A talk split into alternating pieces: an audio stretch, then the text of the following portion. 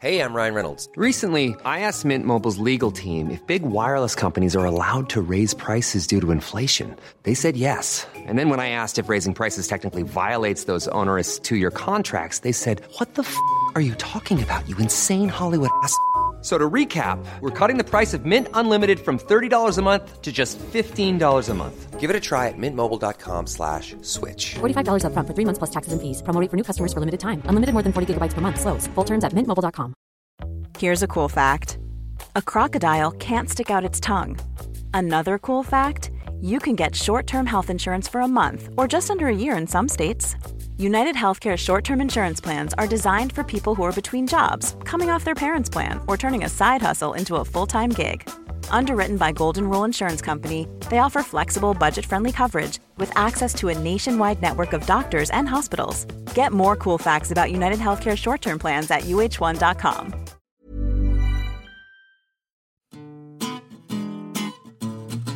Hi, I'm Anoosh. I'm Ailbhe. And I'm Stephen. And on today's New Statesman podcast, we're joined by the Labour MP and Committee on Standards Chair Chris Bryant to discuss the corruption scandal and how to clean up Parliament.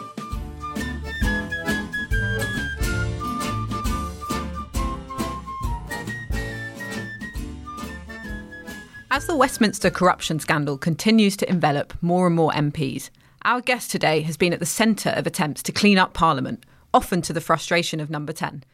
Labour MP Chris Bryant chairs the Common Standards Committee. It was his committee that last week's doomed attempt to protect Owen Paterson was seeking to undermine, but now ultimately may end up stronger.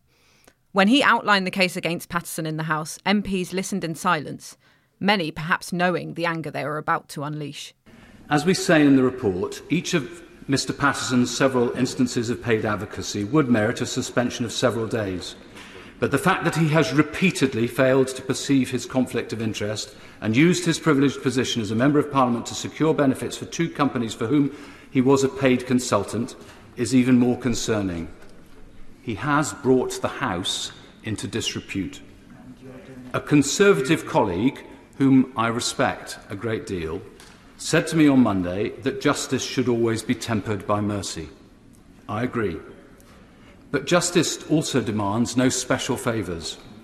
These are the precedents that we considered. Patrick Mercer was suspended for six months. Um, Ian Paisley, sorry, I've forgotten his constituency, uh, for 30 days. Jonathan Said, 14 days. George Galloway, 18 days. When Geoffrey Robinson failed to provide proper responses to the Commissioner and Committee, he was suspended for a month. These are the precedents. This case is just as serious because it involved at least 14 instances. It was a pattern of behaviour. And the member has said time and again over the last week that he would do the same again tomorrow. So if the House were to vote down or water down the sanction or carry the amendment, it would be endorsing his action. We would be dismantling the rule on paid advocacy. Which has been around in some shape or form since 1695. I'm afraid the public would think that we would be the parliament that licensed cash for questions. Chris Bryant, thank you so much for joining us. Thanks for having me. So Boris Johnson had to, felt he had to declare on the world stage that the UK is not remotely a corrupt country. You've compared his interve- intervention over the Owen Paterson case to something they do in Russia. Do you think the UK is a corrupt country? I'm not sure that, well, I'm not sure the country is, but I think there's a danger, as Jonathan Evans, the head of the Committee on Standards in Public Life, said, of, of us lapsing into corruption. And I think some of the actions we've taken, rec- or the government has taken recently, have been corrupting. Uh, and, and you see, I went to Mikhail Khodorkovsky's trial, show trial in Russia. I've met with Alexander uh, Navalny. I I know quite a lot about Russia, and I've been warning about Russia for a long time. So I don't use that sort of comparison lightly. The truth is, it, it is it is fundamental to the rule of law that you do not change the rules suddenly at the last minute during a disciplinary process to benefit a named individual. That is the definition of the polar opposite of justice. So that's what I was referring to. On the sort of polar opposite of justice, um, you um, voted mostly with Conservatives to prevent uh, Rob Roberts, the MP for Delyn, facing a uh, a recall precisely because of this idea that yeah, this quite fundamental. It was I- going to be a yeah. retrospective motion. It would have applied. It didn't apply at the time that he went through his disciplinary process. The disciplinary process had all been gone through. Um, for all I know, the, the, the independent expert panel, Chester Stephen Irwin, might have come to a different conclusion as to, as to the sanction if the recall petition had been available to them. And so that's why I voted with the government against introducing retrospection on that. And I've maintained my position that I'm against retrospective legislation. Yeah, I, I was. I think lots of people were slightly surprised to see the Labour leadership calling for Rob Roberts to be kicked out, not because they agree with what he did, but for precisely that that reason. Um, what do you make of the fact that the Labour leadership has called for him to to, to be kicked out? Well, I understand why people want him to, to go. I mean, I apart from anything else, the, the kind of humane uh, part of me wants to say to Rob Roberts, if he was sitting here now, I'd say to him, Rob, you will, if you just hang around in Parliament like a bad smell until the next general election just to take the money, you know, that is what will define your life. If you were to leave now, I think you would stand a much better chance of reshaping, reforming your life. Otherwise, well, it's a bit. It's the same with Owen Paterson. You know, sometimes you just have to be straight with people, um, and um, says the biggest gay man in the room. Um, sometimes you just got to be straight with people. I'm not, I'm not the biggest. Well, I am the only gay man in this room. Our, our producer is making a face, actually, Chris. He's not in this room. You mentioned the the Owen Paterson case. I was wondering, can I ask you a bit about the the human side of, of that? Um, that um, certainly has been talked about a little bit by Conservative MPs when that motion was being voted on. A lot of them were expressing their concerns privately about his personal circumstances with the suicide of his wife Rose, and some people were concerned about the the 30 day suspension and him having to face a recall petition and so on. And we're wondering if maybe, you know, it, maybe he should have been offered a, a shorter suspension um, in the light of his personal circumstances. I know that you, you touched on that briefly in the House of Commons, in one of the debates, but I'm just wondering if you could explain the thinking behind sticking with the 30 day suspension. so first of all, I'm not a big fan of the word suicide actually because it implies, you know, the term committing suicide implies the old understanding that it's a criminal offence and all of that.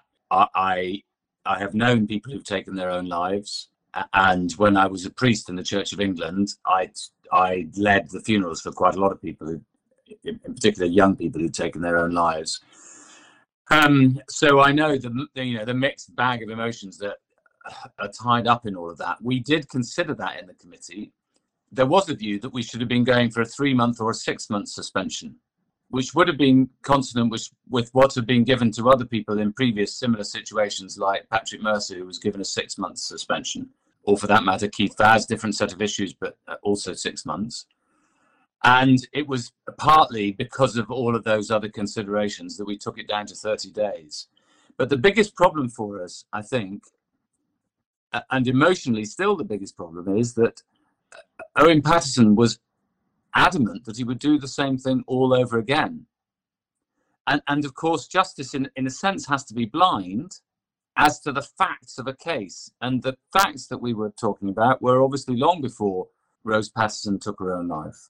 That's the kind of difficulty that I think any tribunal would face.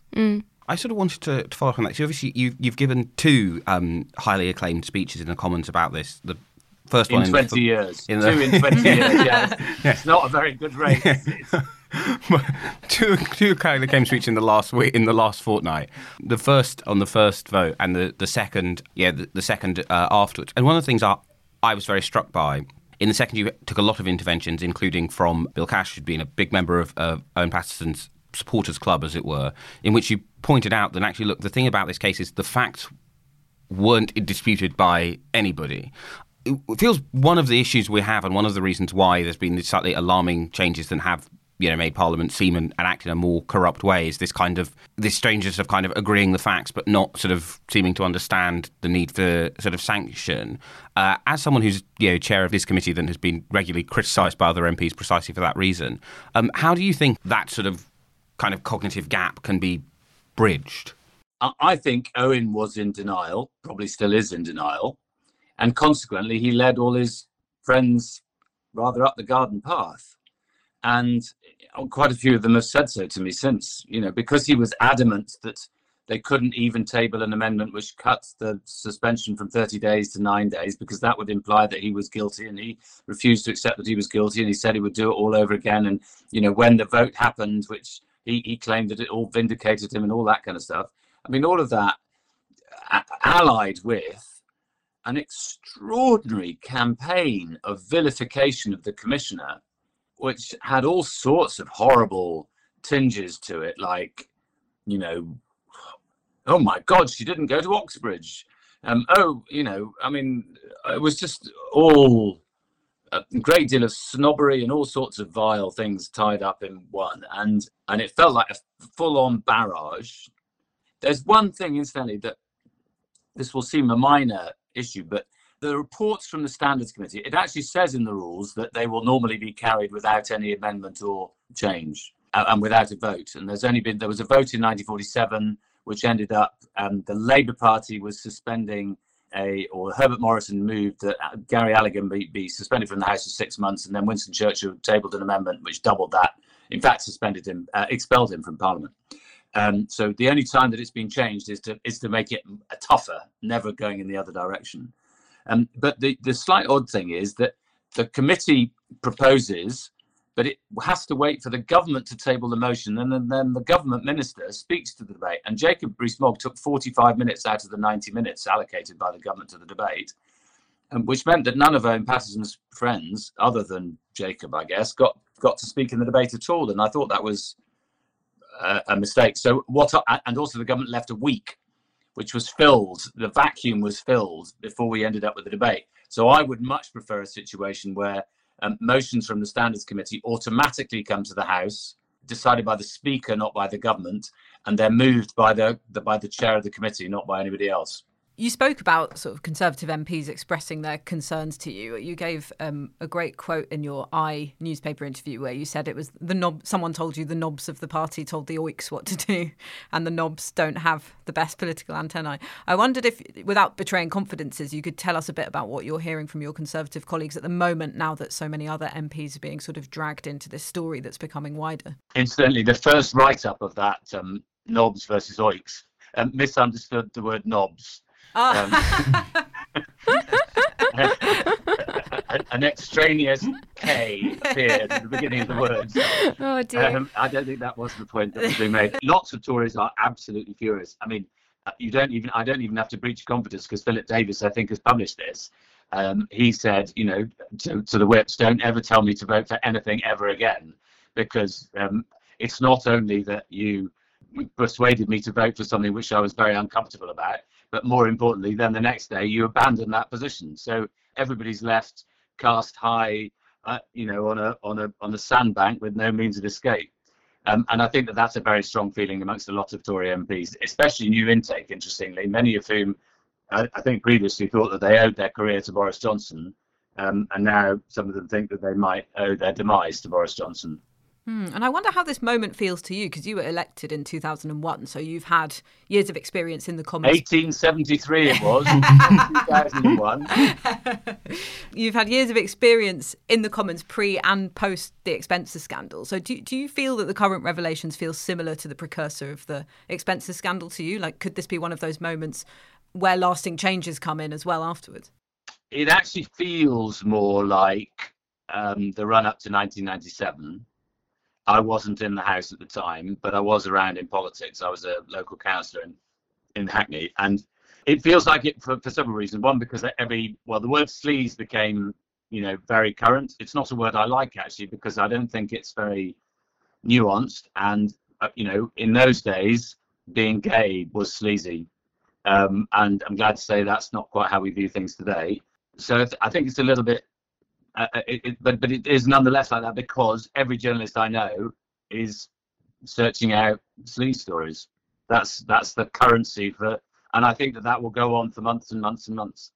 Chris, I'm just wondering, we're having now, off the back of this Owen Paterson thing, a much bigger conversation, as you say, about sleaze, about MPs' salaries, and about second jobs, which are, you know, to what, to what extent certain ones are appropriate or not, and how far that should go. Um, what's your view on that, given that you're looking into the MP's code of conduct at the moment? So the standards committee is looking at the code of conduct and what's in it and what i mean all the content of it and and its operation.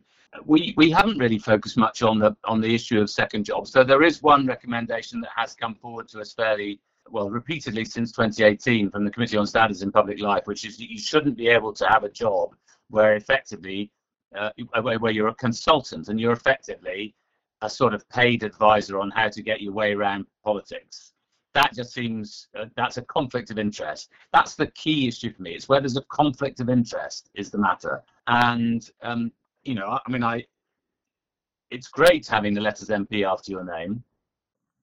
In, in, in well, there's lots of places where it isn't great, but I mean, it, it's it, you know when you write I had a case in my constituency. Mr. Creamy Ice Cream is based in the Rhondda, and Mr. Creamy Ice Cream had been operating for years and years and years. Kerry Foods decided that they were going to start a Mr. Ker- uh, Mr. Creamy Ice Cream, and uh, Kerry Foods, being a massive operation, decided to sue Mr. Creamy because Mr. Creamy hasn't hadn't licensed the name. And I thought, well, and, and the company was frightened of closing, so I rang up um, the chairman of Kerry Foods in Ireland. It a massive corporation. The chairman took my call straight out because I had the letters MP after my name. And I said, Look, you probably don't even know that you're suing Kerry Foods. He said, No, uh, you're suing, suing Mr. Grimm. He said, No, I'm not. I said, Listen, they're thinking of changing their name to Sub Zero. If they just do that, why don't we get along like that?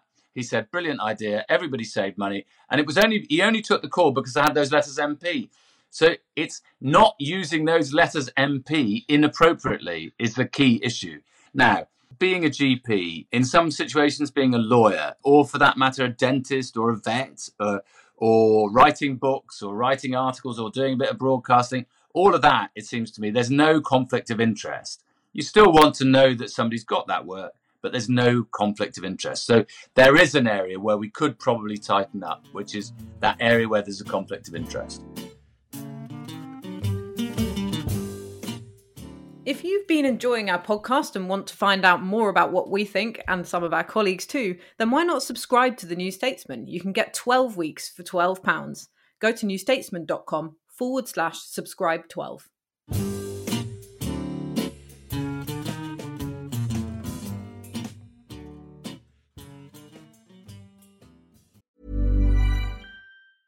Planning for your next trip? Elevate your travel style with Quince. Quince has all the jet setting essentials you'll want for your next getaway, like European linen, premium luggage options, buttery soft Italian leather bags, and so much more. And it's all priced at 50 to 80% less than similar brands. Plus, Quince only works with factories that use safe and ethical manufacturing practices. Pack your bags with high-quality essentials you'll be wearing for vacations to come with Quince. Go to quince.com slash trip for free shipping and 365-day returns.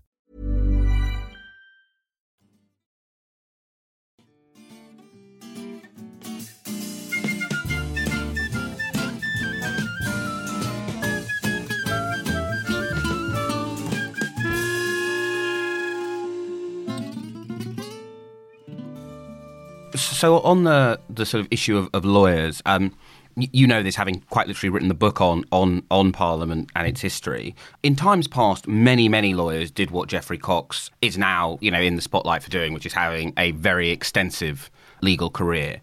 Um, the fact that, yeah, I mean, I personally wouldn't want my MP to be working quite that hard as a lawyer, but the fact that that has kind of declined is one of the reasons why uh, the Conservatives in particular have struggled to recruit top quality people to be law officers and why Lord Chancellor, Secretary of State for Justice has become a bit of a problem position for them. There are obviously huge advantages to some to modernising the Commons in lots of ways, but do you think then something is lost in the quality or, yeah, and the variety of people in the House of Commons now that it has become a full time job for most MPs? Well, look, the truth is, I mean, I've in the last two years in particular, my casework has quadrupled. It's been much more intense than in all of my time as an MP. You know, that's more, enormous pressures on MPs. You you feel you have to answer emails even if they come in at eleven thirty on a Saturday night. When you've only just finished watching the you know the catch up of Strictly. Um, so because I'm not watching the whole thing all the way through, there's far too much padding, and I'm not meaning in the in the, in the costumes. I mean padding in the show. Um, but not I'm not anyway. Um, I've got myself distracted now thinking about padding, which is a terrible mistake. I'm not thinking about Adam Peaty at all. Um, uh, but the point I'm making is about lawyers. Yes, about lawyers. So um, I think it is a full time job now. It's really tough. You, you, it's 60 hours a week. Now, if you want to spend another 20 hours a week doing something else, I'm relaxed about that as long as there's not a conflict of interest. And um, there are two other interesting traditions. In the past, if you asked another member of the House to represent you legally, it was the convention that they did so for free. So, I mean, that will be an interesting one to implement again today. Um, and and the other thing is, of course, we've had parliaments where where you were not allowed to come if you were a lawyer. I think I can't remember whether it's 1342 or 1432. I've got, I've got the date wrong, but it was known as the unlearned parliament because the king said no lawyers at all because they're just very irritating. Yeah, again, talking of lawyers, I mean, you wrote in The Guardian that in the eyes of the public, this may have damaged the whole of Parliament, not just the Tories who voted for the nonsensical. So, in your view, how should Labour be approaching this scandal and avoid being tarred with the same brush because obviously Keir Starmer has billed for hours as a barrister as well by being while being an MP. Uh, look, I mean, in my capacity as chair of the Committee on Standards, I care about the reputation of the whole House. As a Labour person, I care about the reputation of the House because it's the only way that you can achieve change is through, de- and I believe in democracy. As a social democrat, I, I want, I want parliamentary democracy to work. So I hate the idea that there will be no checks and balances on government. Um, I worry that over the last few years, lots of those have, you know, gone up in smoke, and I sometimes worry that the government is seeking to burn more of those. Um, and I I worry that, you know, constituents will just go, well, you're all as bad as each other. We might as well not bother voting. And then we've only had universal suffrage for hundred years um, well, not not even if you're including, you know, um, women at the same age as men. So I think this is a precious thing that we need to protect. So, how far do you think Labour should sort of dig in on on making political hay out of the scandal then, to avoid what you've just sort of laid out as everyone sort of being seen as in it for themselves? Well, in a way, that's not not a question for me because that's up to the Labour Party. Um, and uh, you know, I mean, I can be as partisan as I want uh, as any anybody else on on other issues, but I'm not going to be on this because I want anybody who ever appears before our committee to feel that they've had a fair hearing, which, incidentally, I'm absolutely convinced that Owen Paterson had. Um, and um, I, but you know, I, I, think there are things that a Labour government or La- the Labour Party in the run up to the next election must say. So I fully support the the policy of saying that we wouldn't have people able to be employed as consultants, um, consultant lobbyists, as it were, as MPs. I'd like us to say that we will have far greater respect for parliamentary conventions and some of those we might put into statute. I'd like to see the ministerial code put into statute. I'd like to see a Labour, uh, a future prime minister commit to do to that. And I'd like to see us believe in the checks and balances, which have all been dismantled. So I think there's a good programme um, for a potential Labour government to put in place. So I have a, a very nerdy final question. You obviously did these two speeches. It's not in your nature to ask nerdy questions. Yeah, it will be a shock to our listeners, I'm sure. But um, uh, you had two speeches, one in which you took a lot of interventions, which for listeners who aren't quite across is where people stand up and one in which you um, you didn't, both of which you had a lot of quite technical information that you needed to get across. In the second, of course, you had the exact wording of the motion you wanted to deliver. When you sit and write a speech and you know that you may be taking interventions, how do you how do you how is preparing for the two different from each other, and you know, and what make, made you decide to to do them in quite different ways? Yeah, that first one without any, and the first one with the second one with with quite a few. Well, as you may know, I don't normally write a speech. I normally um, prepare for a speech. You know, I've got the lines of uh, what I want to say, the broad kind of area, and I and I've read into the subject, and I, I think I know what I'm talking about, um, and that's much more flexible. But I was aware in relation to the Owen Paterson case that I had to be very sort of straight and down the line and explain to people, some of whom might not have read the, the original report, and some of whom would simply not understand what was in the tabled amendment from Andrea Leadsom and the government. Um, I just had to lay all of that out as clearly as I possibly could and in as tight a ling- linguistically as tightly as possible. And and I, I, I was you know I was really pleased obviously that the, the House listened to me with with quite a degree of attention I think and, and I know that some Conservatives changed their vote because of it. And my aim was to persuade people. Sometimes you make a speech where you know you're not going to persuade anybody, but you're going to get it off your chest anyway. um, but sometimes you are only in there to, to persuade. And sometimes you plead, sometimes you just try to marshal your argument as well as you can, you know, different tones of voice. I just thought that in this case, it, it was all, I, I felt like I was I don't know, in front of a judge, and and the and the house was the judge, and so I had to be as unflorid, as straight as possible, unflamboyant as possible. Which reminds me, incidentally, that when I was very first elected, the first BBC journalist to ask to congratulate congratulate me said, "Aren't you a bit too um, flamboyant for the Rhondda?" And I said, "Do you mean gay? You mean gay, basically, don't you? You just mean gay." what did you so say? I said, "Well, I'm only slightly gay. Well, actually, I'm completely gay, but um, I was breaking it to you." So. Okay, well, Chris Bryant, thank you so much for your time in what's been an incredibly busy time for you and your committee. And we're looking forward to reading your report on potential changes to the standard system. That's coming out before Christmas, is that right? It might even be an early Christmas. It might be out before Advent. You've been listening to the New Statesman podcast with me, Anoosh Chakelian, and my colleagues Stephen Bush and Ailbhe Rea. We're produced by Adrian Bradley, and our music is Devil with the Devil, licensed under Creative Commons. Thanks so much for listening, and if you enjoyed this episode, please leave us a review and don't forget to subscribe.